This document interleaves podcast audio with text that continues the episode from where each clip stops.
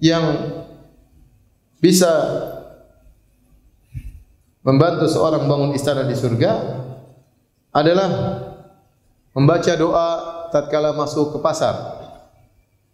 Kata Nabi wasallam, "Man dakhala as-suqa fa qala la ilaha illallah wahdahu la syarika lah. Lahul mulku wa lahul hamdu yuhyi wa yumiit wa huwa hayyun la yamut." Ini tambahan ini. Wa huwa hayyun la yamut. Biyadihil khair wa huwa ala kulli syai'in qadir. Wa huwa hayyun la yamut biyadihil khair wa huwa ala kulli syai'in qadir. Kataba Allahu lahu alfa alfa hasana wa maha anhu alfa alfa sayyi'ah. Wa rafa'alu alfa alfa daraja wa bana lahu baitan fil jannah. Di antara pahala yang Allah kasihkan yaitu Allah akan bangunkan baginya istana di surga. Jadi doa masuk pasar apa?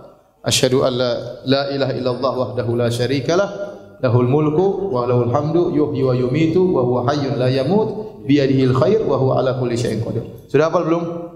Ulangi. La ilaha illallah wahdahu la syarik. Ini kasih amalan nih, amalan. La ilaha illallah wahdahu la syarikalah. Ulang. La ilaha illallah wahdahu la syarikalah. Lahul mulku wa lahul hamdu. Lahul mulku wa lahul hamdu. Yuhyi wa yumit. Yuhyi wa yumiit. Ulang. La ilaha illallah wahdahu la syarikalah. Lahul mulku wa lahul hamdu yuhyi wa yumit. Ulang. Ilaha illallah wahdahu la syarika lah lahul mulku wa lahul hamdu yuhyi wa yumiit wa huwa hayyun la yamut bi yadihi al khair wa huwa hayyun la yamut bi yadihi al khair ulang wa huwa hayyun la yamut bi yadihi al khair wa huwa hayyun la yamut bi yadihi al khair sebelum lagi dari awal la ilaha illallah wahdahu la syarika lah lahul mulku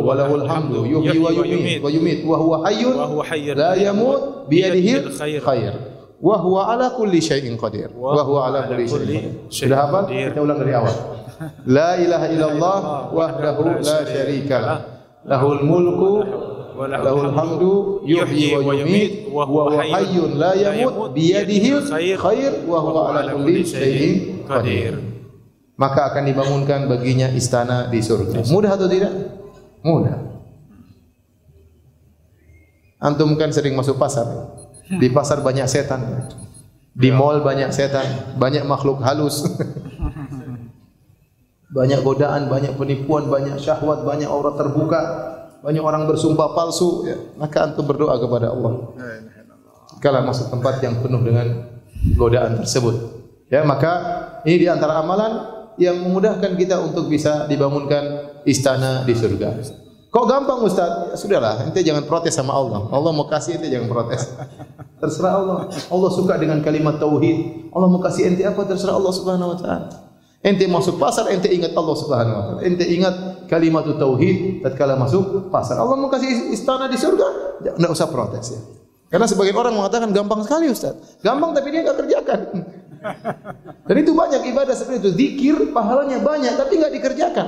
Ya. Makanya Syekh Utsaimin rahimahullah mengatakan ibadah yang mudah pahalanya besar namun mahrum banyak orang yang mahrum banyak orang tidak mengerjakan di antaranya zikir.